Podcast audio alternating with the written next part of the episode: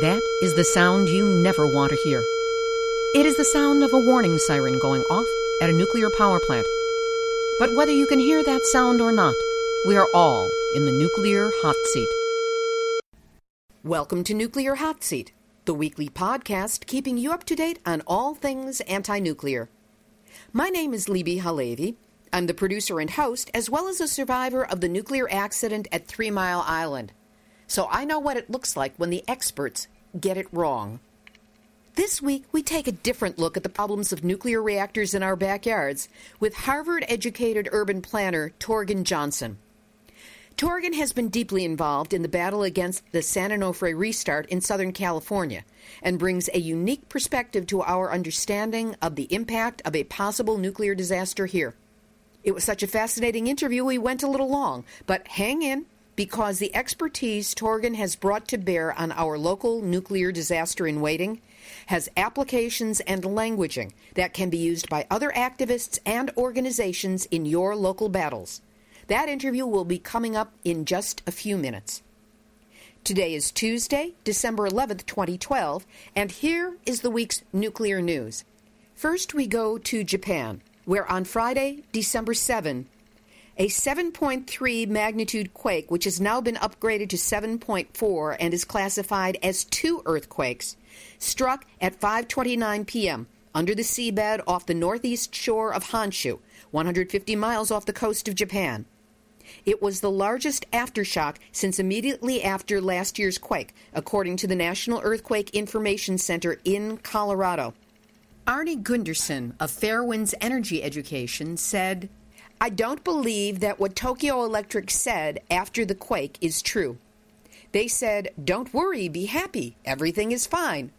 There's some indication of a problem in Unit 1 at Fukushima Daiichi. Hydrogen gas has started to increase after the accident.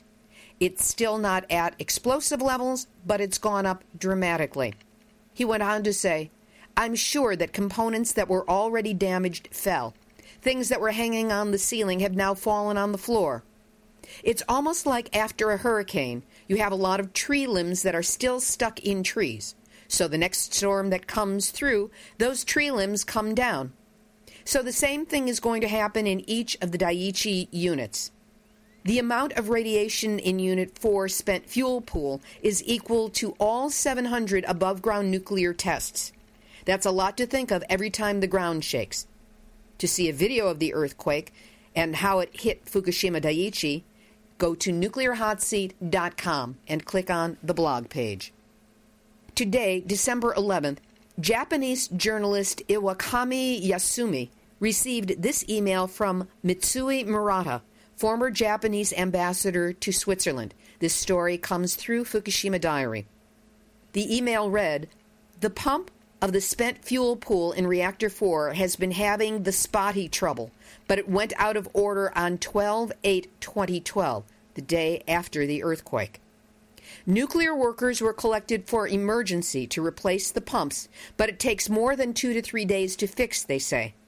Extra workers were brought in by helicopter even at night.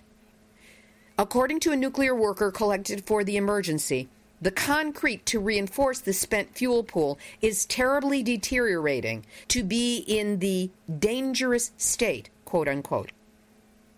A former executive manager of a major company who chose not to be identified commented, "My fear has come into the truth. If it was merely the problem of the pump, it wouldn't be such an issue. But if the base to support spent fuel pool 4 has some damage where we can't see it, the situation is much more serious." Ambassador Murata reported, "I sent this email to all the chief editors of national newspaper companies, NHK, and influential people in major mass media, but they all ignored it. I was shocked. I called the manager of disaster headquarters of Fukushima Prefectural Government, but he didn't know that," meaning the information that was passed in the email. "It seems like they didn't report it to Fukushima local government." Meanwhile, more mutations are being found in the insect population around Fukushima. This report of an insect with a leg growing out of its head. There will be a photo of it on the Nuclear Hot Seat site. Again, this is sourced from our friend Mochizuki Iori and Fukushima Diary. He reports that these are the same kind of mutations that happened after Chernobyl. Moving over to India, tension mounted on the sea strip around the nuclear power plant at Kudankulam as fishermen began a sea siege at around 11 a.m. on Monday, December 10. This is the second sea siege of the anti-nuclear protesters. A similar agitation on October 8 passed peacefully. But on September 10, a fisherman was killed in police firing in Tuticorin, while a few days later, another fisherman participating in Jal Satyagraha collapsed and died when a surveillance aircraft flew at low altitude. Jal Satyagraha is the policy of nonviolent resistance, the insistence on truth. It was developed by Mahatma Gandhi. Prior to commencing the sea siege, the convener of the People's Movement Against Nuclear Energy, PMAIN, S.P. Udaya Kumar, told media that they were being forced to agitate against the government due to the indifference towards their struggle. He said, "Our people are arrested and the public movement at Idinthikarai is restricted, though we are staging our struggle in a peaceful manner. Hence, we have decided to protest against this undemocratic attitude of the governments." The protest was organized to coincide with Indian Human Rights Day. Good news out of France, this story courtesy Informable, Bloomberg, and Reuters. French power utility EDF received a fresh blow on Tuesday, December 4, after Italy's biggest utility announced it had pulled out from a project to build a next-generation nuclear reactor in northern France and 5 other power plants to be built in France using EPR technology. This came following last year's referendum in Italy to prevent nuclear energy from returning to the nation. The French utility admitted last week that changes in engineering and design, due to stricter regulation in the wake of Japan's Fukushima disaster, forced it to hike the construction cost of the European pressurized reactor being constructed in Flamanville in northern France to €8.5 billion, about $11.12 billion. This more than doubled the original estimate. EDF stock prices have plummeted by 28% this year alone because of concerns about the cost of refurbishing current reactors and building new ones. Can't wait till it hits zero. That story opened the door for the French renewables industry to quickly denounce cost overruns at nuclear power plants and tout the fact that renewables are cheaper. The French Renewable Energies Syndicate said the situation wasn't surprising, and let it be known that wind energy is now cheaper in France than new nuclear. In the United States, Hawaiian doctors are finding uranium in people's urine, and residents are demanding action. A group of 24 Big Island residents, many wearing hazmat-type suits, dramatically urged the State Department of Health, or DOE, thank you Homer Simpson, to investigate what's causing uranium to show up in Big Island residents' urine. 3 MDs and a naturopathic doctor have patients who have tested high for uranium in urine, including levels exceeding 3 times the upper expected limit. Meanwhile, the University of New Mexico, along with the federal and Navajo governments, have launched a health study 30 years after uranium mines were shut down on the Navajo Nation. Great timing, guys. Researchers plan to determine whether ongoing exposure to contaminated sites may still be affecting pregnant women and children. While the U.S. Environmental Protection Agency is working to clean up some abandoned uranium mines, hundreds of contaminated sites remain. Potential health impacts include lung cancer, bone cancer, and kidney disease, as well as miscarriages, birth defects, and early childhood cancers.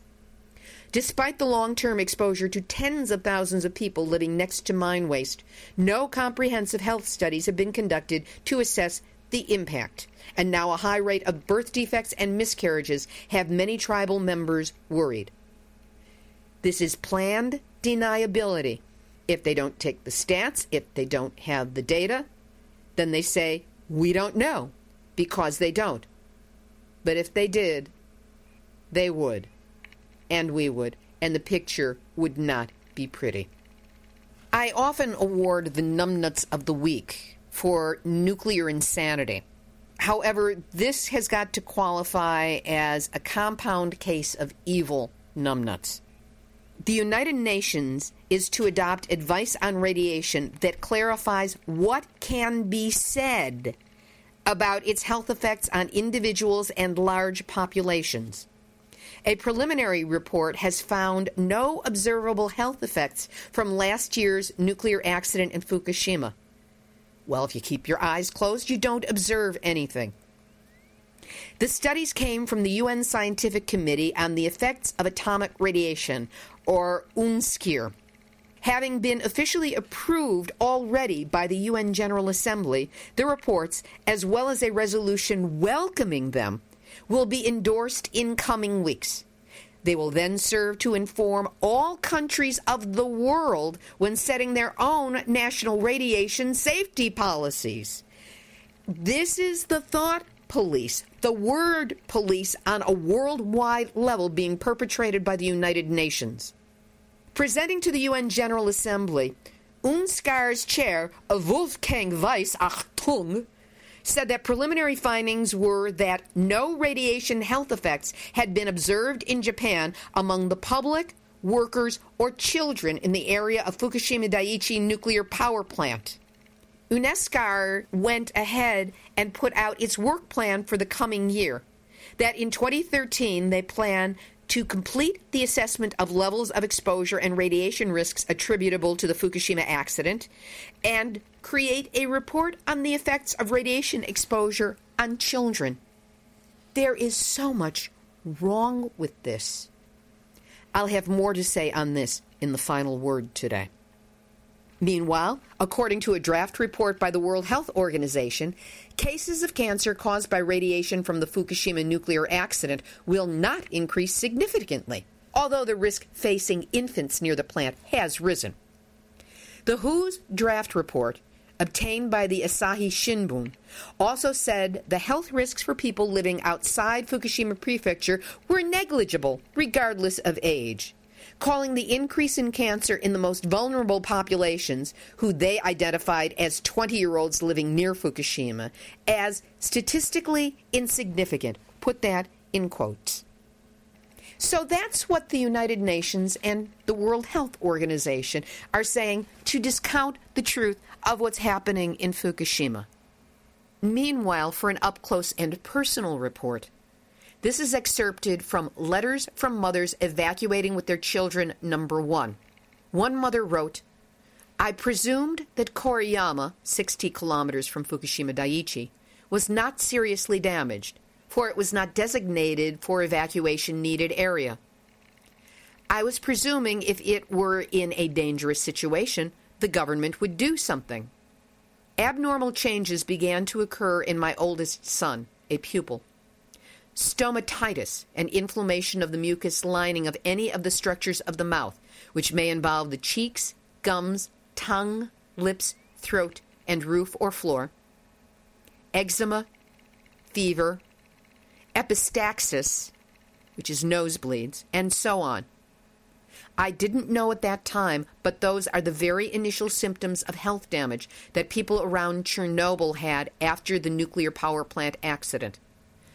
Those symptoms are occurring on not only my son, but also many children living in Fukushima and broadly the Tohoku Kanto area."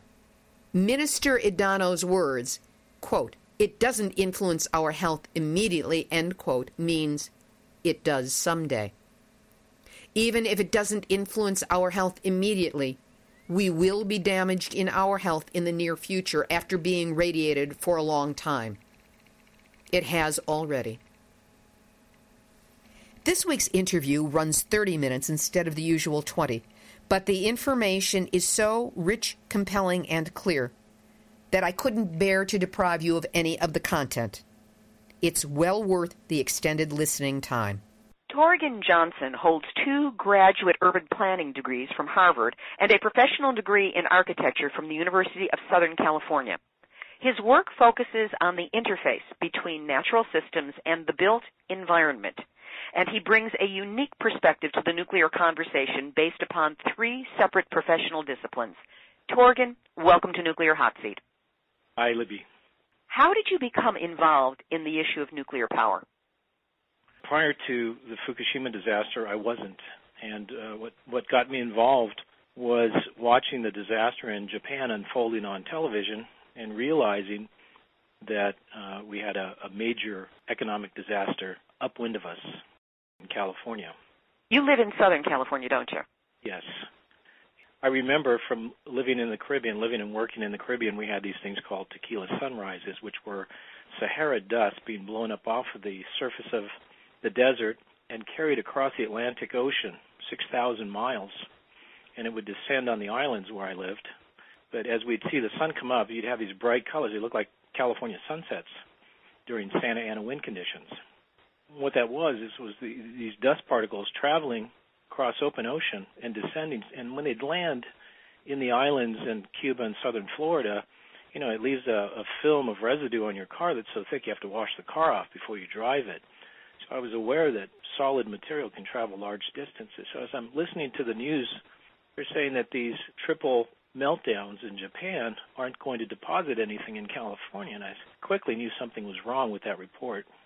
So what I did is I went out and bought a Geiger counter, and I told my wife, I said, we better monitor this and monitor the food and just see what we get. We probably won't get any readings, but let's just see. And sure enough, I bought the Geiger counter and brought it home. I said, let's just check what we have.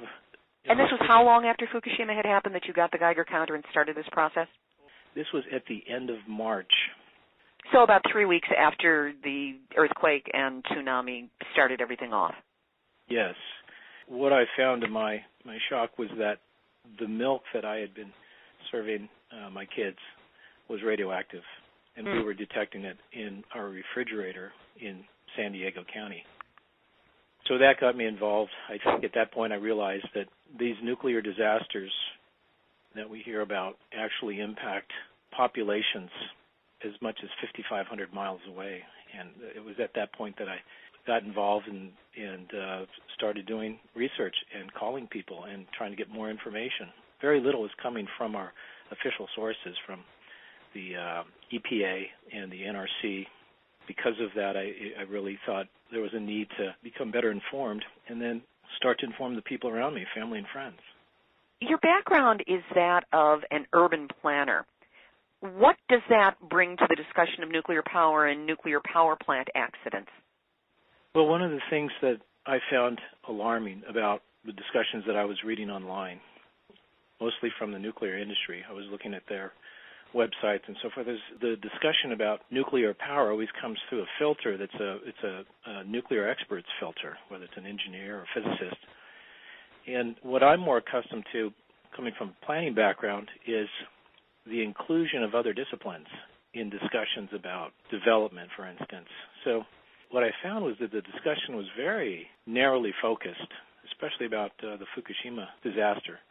You know, all the discussion was really about the facility and things happening within the reactor buildings. But I knew I'm 5,500 miles away and my children are drinking radioactive milk. I realized that there needs to be a broader public discourse about the risks involved in operating civil nuclear power plants. What are some of the other disciplines that you see as important to this discussion and perhaps you've been in contact with in your own work? Back in August 27th of this year, the NRC, the Nuclear Regulatory Commission, held a phone conference that was titled Considerations of Economic Consequences within the NRC's Regulatory Framework. And the NRC was soliciting the public for help to improve their risk assessment models. And I was surprised to find that there were only 20 people from the entire United States on that phone conference to discuss what I thought was one of the most pressing dangers in the country. And of those 20 people on the call, only 5, including myself, spoke. And there were no representatives from other fields of expertise, such as real estate, the insurance industry, the mortgage industry. There was nobody online from local business communities or local agricultural business. There were no planning officials. There were no city managers or mayors or county supervisors. There were no public interest law experts, etc. Do you have any idea how the NRC let it be known they were having this call? Was there any kind of outreach into these communities of business people that deserve to be concerned about it? I actually found out about it through an associate who was informed by a Nuclear Regulatory Commission representative, and it was through an email. And I think what's wrong about that is that the public generally doesn't understand what a nuclear disaster means to them. And that's obvious by the fact that there were only 20 people on that phone call as opposed to 200,000 people on the phone call. The call was not well publicized. Which, of course, is one of their techniques for keeping people out of the conversation. And what it really does is it shortchanges the NRC's ability to accurately model and respond to nuclear disasters. Because really, the discussion was really about whether or not we should pick one of three options that the Nuclear Regulatory Commission had presented the public. So I was listening online, and I have a fairly technical background, but the acronyms that were being used made the whole discussion so inaccessible to somebody who's familiar with economic consequences of disasters. While the conversation went on, the best option that we had was to pick an option that allowed the discussion to continue on further at a later time. So the priesthood opened its doors to a further conversation as long as it's on the exact same terms of the priesthood, a.k.a. the NRC. Yes, and what happened, I think, as the discussion evolved, there are only a small handful of people that actually continue to speak. So it's a very insular discussion. It's very nuclear engineering-centric discussion. And I think what they miss is the other information that would completely change this perspective on things like emergency response plans. What a planner does, a planner's perspective is to, when I look at a problem, I look at site conditions, first of all, and I look at adjacencies. If you give me a problem and you scribe a circle around it, I want to know what's happening in the next area larger so that it informs what I'm doing inside of that scribe circle. So in other words, you want to know what the context is. Absolutely. And I want to know, I look at the natural conditions and I look at the man-made conditions. If I'm doing a planning project, I want to know what makes this area unique, what makes it tick, what are the geographical unique features of this place or qualities of this place that make it operate or the reasons why it came into existence in the first place. So if I look at urban conditions, they're all unique. They're all cited because of certain advantages, whether they're near rivers or they're near a shoreline or they're near a source of fresh water or a trade route. So these conditions are not generic, and they're not interchangeable, and there's no replacement value for these things if we lose them. For instance, I'll just take a power plant that I'm familiar with, which is San Onofre, which is having some problems right now, technical problems. Right. We've covered that quite extensively. We had a special spotlight on last week's podcast. What I noticed about San Onofre was that it has a number of conditions that have an uncanny similarity with conditions at Fukushima prior to their disaster. What are these conditions? One of them is that we have a tsunami condition here in Southern California that most people are unaware of. There was a study done in 2005 by a man named Gerald Kuhn, and he found through a number of road cut excavations, I think about 600 excavations in the North San Diego County area, he found paleoseismic evidence of tsunamis in the past. And they were at quite high elevations and far back in these estuaries. Now, the San Onofre Nuclear Generating Station is also in North County, San Diego. So to be finding tsunami evidence in the same county, same end of the county as your nuclear power plant is alarming. The other thing I found is that the power plant's built down at sea level. It has a small seawall that's approximately 14 feet above high tide. That's a normal high tide. It's a normal high tide. And in talking to the author, he was saying that he estimated that the tsunamis were in the 30 to 35-foot range that generated these deposits. Now, what happened in Japan is that there was a man named Koji Minora who was looking at paleoseismic evidence 2 miles inland in rice paddies around Fukushima. Was this prior to the nuclear facility being built?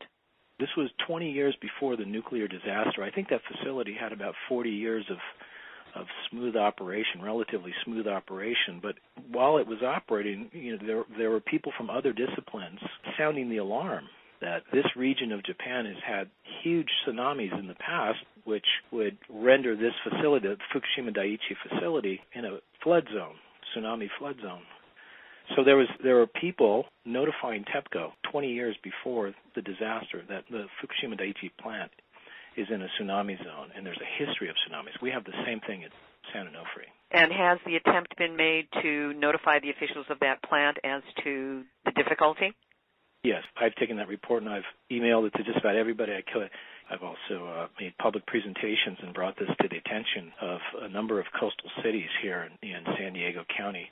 It's not just the power plant, but it's also all low-lying development. I think we, as planners, can make terrible mistakes that cost society.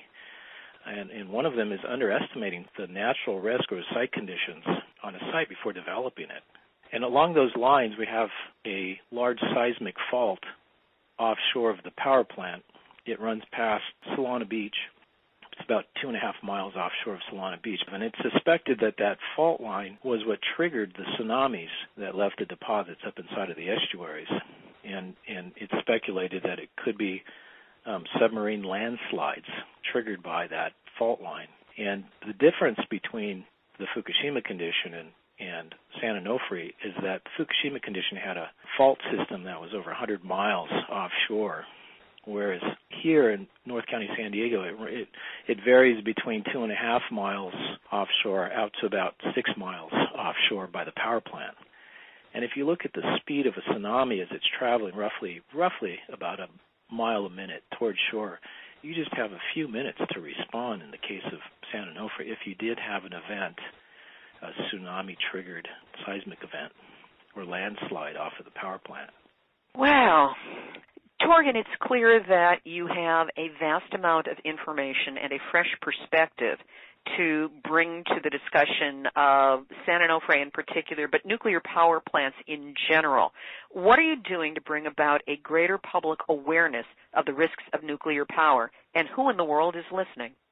What I'm noticing from the media coverage is at least in the mainstream media, is very limited.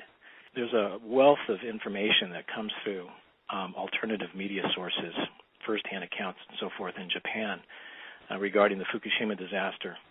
What I'm trying to do is combine that firsthand information that's coming in from Japan with my understanding of the built environment, the way I look at the built environment. The built environment represents roughly 35% of society's wealth, and that means that it's the private and public properties and all the land improvements on that land and also the public and private infrastructure. So would it be fair to say that everything that isn't nature is part of this land improvement and the built environment? Yes, and it represents roughly 35% of our nation's wealth.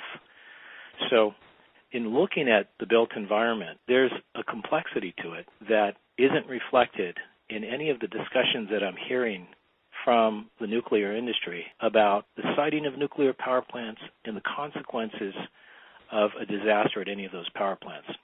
San Onofre is unique in that it actually sits in the middle of what we call a megalopolis. And we have a continuous urbanized built environment that runs from about Ventura County all the way down to the Mexican border and over down into Tijuana. And there's really no break except for right at Camp Pendleton, but it's relatively small now, about 16 miles, I think, of shoreline there. But we have dense urban development just on the east side of Camp Pendleton, which would be downwind of San Onofre. The other thing that I look at when I look at the comparison, say, between Fukushima and San Onofre is the Fukushima disaster. The impact of that disaster, which is considered a level 7, I think. I think they're trying to invent a level 8 to represent the truth of what happened at Fukushima. That's probably not too far off, and here's why. The Fukushima disaster, which we now see as one of the worst in history, is the result of only 20% of that disaster being blown on land. The other 80% of that disaster was blown out to sea and blown towards North America and blanketing the Pacific Ocean. The disaster that resulted in Japan, in Fukushima, Japan, in terms of its scale, if that were to happen here, imagining that San Onofre, if we had an accident here, San Onofre is at the far west edge of this megalopolis. And when I look at the wind rows, which is a diagram that shows the wind direction, you know, throughout the year at the power plant, the arrows point in all directions. We have a prevailing westerly, but we also have periods in the year where the wind blows in to the north, blows to the south. Sometimes it's blowing out to sea in the evenings on the offshore conditions, and most of the time it's blowing in an easterly either northeasterly or east or southeasterly direction, which is basically those arrows are pointing at the 5 surrounding counties around the power plant.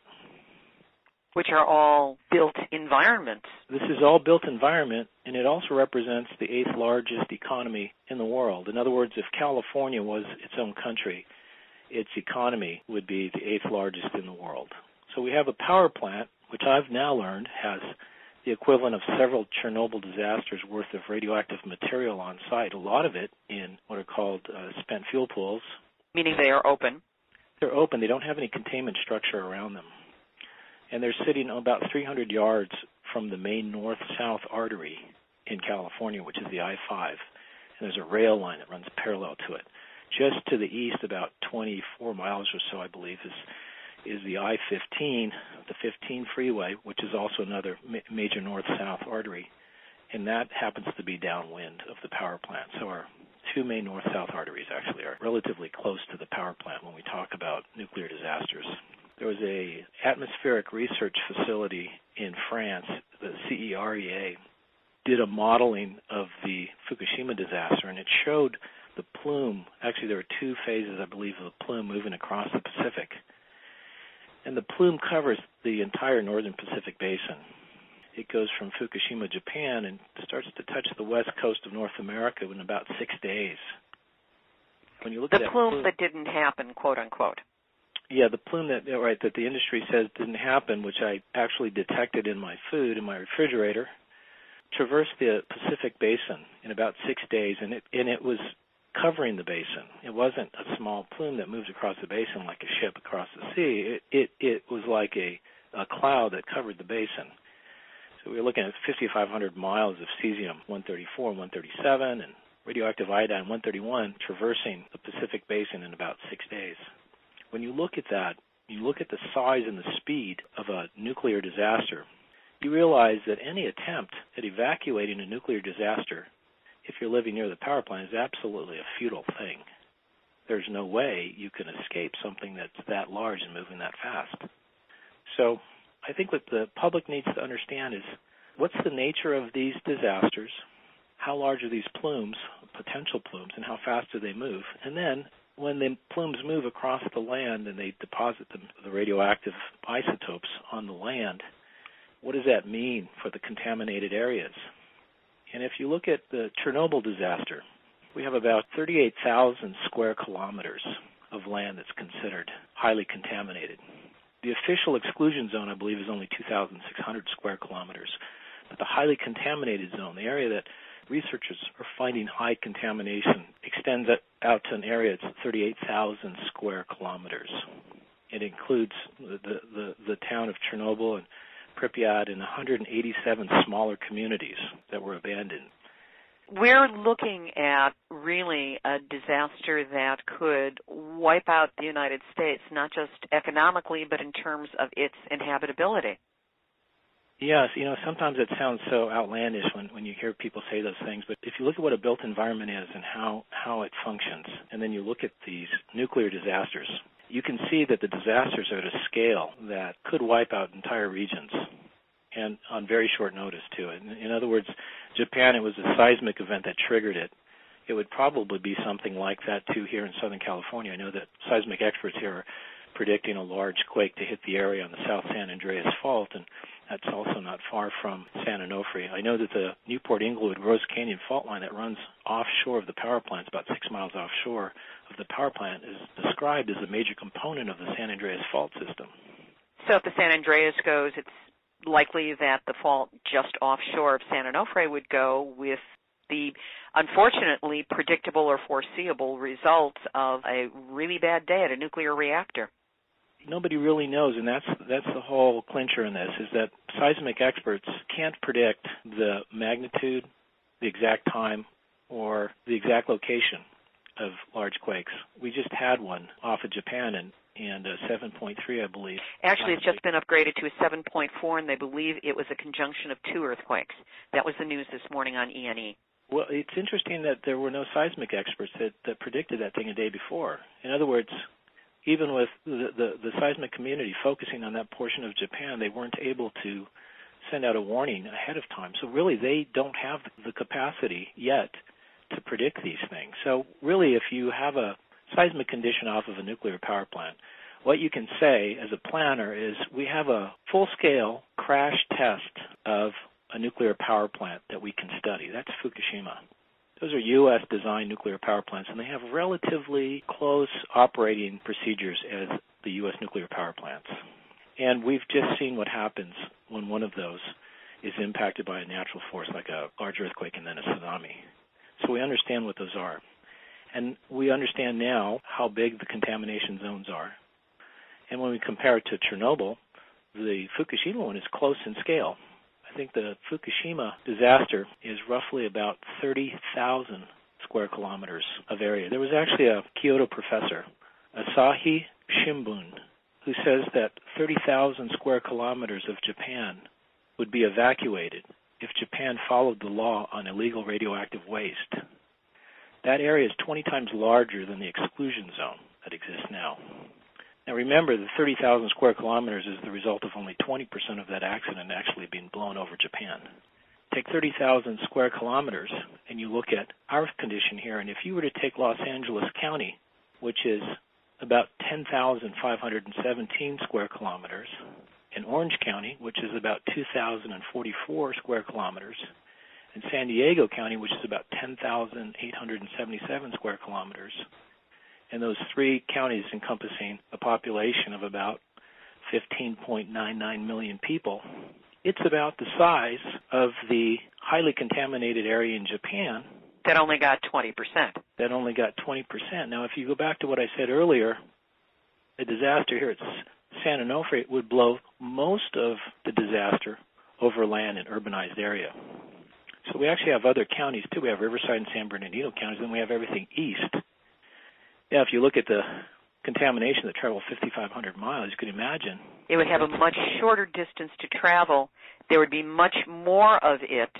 Everything downwind is basically the United States. So that 5,500 miles would leave you with high levels of contamination out in the middle of the Atlantic Ocean somewhere. I mean, it's unbelievable to think about that, but that seems to be a relative comparison of the Japanese event and a potential event at a power plant like San Onofre or Diablo Canyon. Torgan, you make such a compelling argument and with such clarity. What are you doing, or what is your availability to get this information out further? And I want to know where your book is. First, what I did is I tried to outreach to friends and neighbors and see if they were observing the same things that I was. And what I realized is most of us are misinformed by the industry and by mainstream media that don't really want to cover this too closely, this event in Fukushima too closely, nor do they want to cover the San Onofre issue as closely as they should. But what a large group of us have been doing is we've just been going in a very grassroots level to our respective city councils and have started discussions at the city councils about the issues at San Onofre. We're looking at this power plant first. What we're finding is that at first, the city councils and city staff aren't really too receptive to discussing it. They really say that this is not their jurisdiction. The Nuclear Regulatory Commission, through federal preemption, has taken all the safety issues of nuclear power plants and controls them in Washington, which means that local governments have no say in the safety issue, which is really kind of outrageous if you think about it, because it's the local communities that take the full impact of a disaster at the power plant. Right. It's easy to legislate when you're at a distance, but not when you're dealing with the actual effects and the impact of whatever the decisions are that have been made. Yes. And what I found is that the local city governments can understand that a nuclear disaster impacts their population. It impacts public health, and it impacts properties, and it impacts local businesses. Which, of course, relates directly back to their tax base. Yes, and this is what we saw in Japan. We saw it also in Chernobyl, the Chernobyl disaster. But if you think about this, that for most people, their home, their personal home, is their financial nest egg. And in a way, it's a kind of a private form of Social Security for many people as they go into retirement and old age. So these homes, if they wind up impacted by a nuclear disaster, either in, let's talk about California's two power plants, Diablo Canyon or San Onofre, basically what you have is you have a very short amount of time to evacuate or shelter in place. Either condition, if it's a serious plume, renders your property worthless. So and, of course, there's no recourse because of the Price-Anderson Act that limits the nuclear industry's responsibility in the case of a major accident. Well, that's a big problem. And what you brought up with Price-Anderson is a big problem because their fund right now, the Price-Anderson fund, is about $10 billion, or as high as $11 billion. Fukushima right now, they're estimating at least $1 trillion, and that's not even the end of it. Correct. Just looking at San Clemente, the town just to the north of San Onofre, if you look at the 2010 census data and you look at the number of residences there and you look at the average cost per home, you come up with a number about $16 billion. So a tiny coastal town next to the power plant, just a couple miles away from the power plant, could easily lose all of its property. And if you look at just the residential component, not the commercial, not the public land, not the infrastructure, but just the residential component, it's only a portion of the property values in San Clemente. It's $16 billion. So you're $6 billion in excess of the Price-Anderson fund. That's one city. And that's when I was in the Virgin Islands, I had a planning firm there for 8 years, and I came in right after Hurricane Marilyn, which was a Category 5. It had just destroyed much of the island. I got to the island 2 years after that hurricane, and I was there for 8 years. I started out working in disaster reconstruction. I got pulled into doing a number of large projects there. And what I learned down in the Caribbean is that even with the ability to throw large sums of money at the problem of reconstruction and economic revitalization, it's really like trying to bring a comatose person back to consciousness. And it's not an easy task. It doesn't happen just because you throw money at it. So the Price-Anderson fund, the notion that you can throw money at an area or give, let's say you were to wipe out large portions of Southern California. There's things like a container port at the Port of Los Angeles, which carries 40% of all containerized goods and services into the United States. You can't hand the Port of Los Angeles a check and say, here's replacement value for the port. It doesn't work that way. And yet that's how Price-Anderson and the nuclear industry see nuclear disasters. I know from reconstruction in the Caribbean that even with the best of intentions and having the political will and having the money to do it, these places don't come back to life. So when you talk about a nuclear disaster and a tiny fund to try to revive Southern California, we're really looking at maybe the worst man-made catastrophe in history.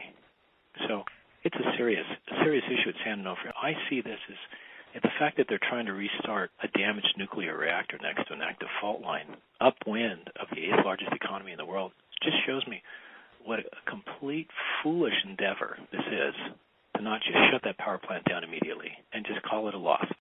There's a man named Victor Galinsky. I've been emailing him. He's a two-time commissioner of the U.S. Nuclear Regulatory Commission. He was on the first commission.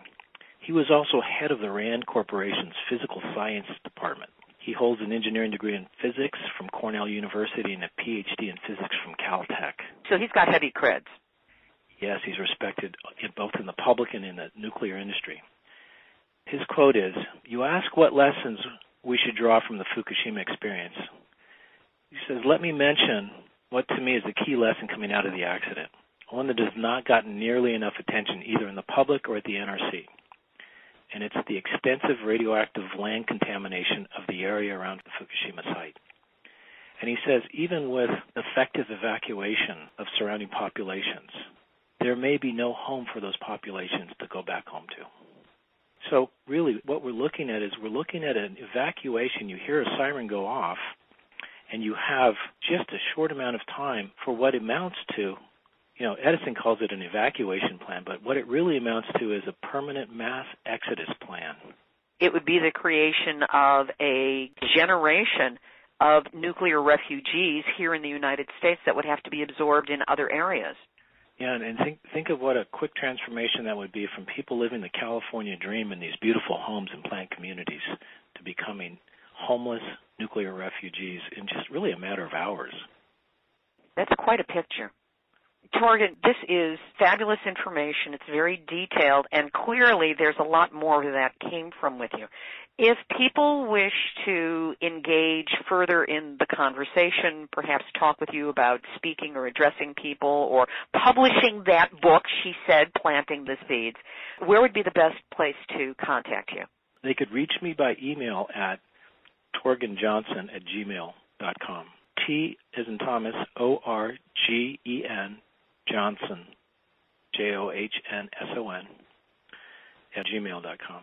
Torgan, thank you so much. The information that you have provided, I think, will prove useful to other activist groups that are looking for new angles, new ways of framing the conversation, the argument, and give us another perspective on just how dire the nuclear situation is and why we have to continue to fight against it.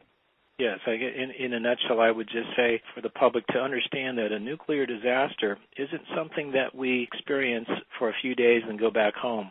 What a nuclear disaster would mean at any one of our 104 U.S. nuclear power plants would be that the surrounding communities would experience instantaneous destruction of wealth and personal financial ruin.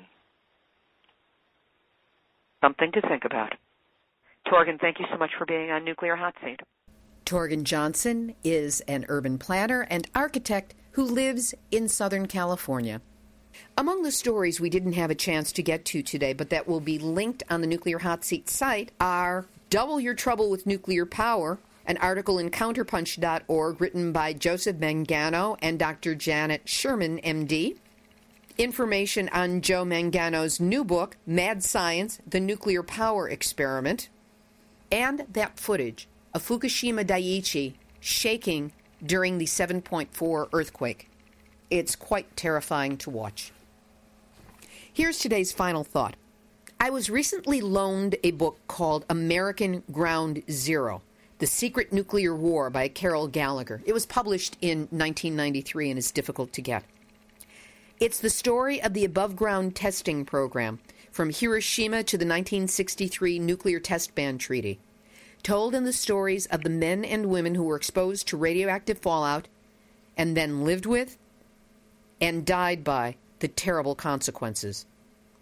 Some were military personnel who loved and fought for and served our country bravely. Others were downwinders in Utah, living close to the top-secret Nevada test site. None received any clear information, any honest information, on what they were facing because of the radioactive fallout. The book uses personal stories and full-page photos to show the human face of nuclear horror, as God and country-loving folks found themselves subjected to life-destroying doses of radioactive fallout and a government that didn't care and never acknowledged their pain. Nothing has changed. This week's stories on the UN planning control of the nuclear languaging of entire countries and the World Health Organization shilling for TEPCO and GE Hitachi and the Japanese government by insisting there's no real health risk to the children of Fukushima outraged me almost beyond language. Who are these people, these organizations, to put all of our lives, even life itself, at risk? Who gave them the right to control the conversation, to claim expert status and piss on the rest of us? Maybe it's my background as an incest survivor that makes me so aware of and sensitive to the way perpetrators infiltrate the world with their evil cunning that gets them off the hook. Because that's what these people are, nuclear perpetrators. They don't care if we're hurt, if we scream, if we cry against their outrages. They don't want to hear it if we demand justice. Just like the abusive father, priest, coach, teacher who betrays a child's trust to fulfill his own sick desires, the nuclear perpetrators betray our trust by not taking all reasonable measures to ensure that we're safe, protected, and no harm is done to people or the environment. In the recovery movement, incest is defined as a crime of power over a child that takes a sexual form. These nuclear perpetrators are committing a crime of power, in every sense of the word, over every man, woman, and child on the planet. And the form of that perpetration is nuclear. The parallel is exact. In recovering from sexual abuse, I learned that the proper accessing and expression of rage is crucial to moving from victim to survivor and beyond. I now recognize that beyond, for me at least, means activist. Perpetrators are bullies, sick and weak and short-sighted and vengeful people who don't give a rat's ass about anyone who isn't them, a peer, or a superior. Their method of evaluation usually involves vast sums of money, nothing of the heart, the soul of the individual. They think they have all the power, and what they do to us will never catch up with them. They obviously haven't counted on the power of our collective, focused rage to take them down. Nothing is more freeing, more empowering than speaking truth to power, standing up and channeling our former pain and helplessness into rage that expresses itself as action. Nuclear is not a done deal. We can and will influence these people and the future. Every week, this podcast chronicles our successes and our ongoing challenges. Those of us who oppose nuclear are an international family of heart and soul, holding the line while attracting others to join us, and they are joining. Let's protect the children and the inner child we each have inside. By our actions, we will create the world in which we want to live. Now, who's got a strategy for going after the UN? Send it to info@NuclearHotSeat.com, and the best ones will be reported back on this podcast. Hey, the website is being revised. Yay! It's still a work in progress, and we have a new donate button. Donate, donate, donate. No amount too small. Everything that comes in goes to support this podcast and the activities I engage in to cover our news so that you get it fresh, hot, and direct. As of the first of the year, anyone at any time who donates any amount will receive a link to a special bonus, the first chapter of my book, Yes, I Glow in the Dark. So if you'd like to support this insanely work-intensive weekly podcast, I would truly be grateful for anything that you're willing to offer. It all helps. This has been Nuclear Hot Seat for Tuesday, December 11, 2012. Material for this podcast was gathered from enenews.com, Fukushima Diary, written by Iori Mochizuki, Fairwinds Energy Education, Bloomberg, Reuters, Japan Times, The Times of India, Informable.com, Asahi, World Nuclear News, and the Nuclear Hot Seat Facebook network. I love you guys. You can find all our podcasts posted on NuclearHotSeat.com. There is now a link on the homepage, or you can click on the blog tab. You can also reach us on both Facebook Nuclear Hot Seat pages and on iTunes podcasts, where you are supposed to be able to subscribe for free, and we're working to fix that glitch. Share us, link to us. This is the activist voice on nuclear issues, so use us as the resource we are. And if you have a story lead, a hot tip, or a suggestion of someone to interview, send an email to info@nuclearhotseat.com. This is Libby Halevi of Heartistry Communications, the heart of the art of communicating, reminding you that we've all had our nuclear wake-up call. Now, do not go back to sleep.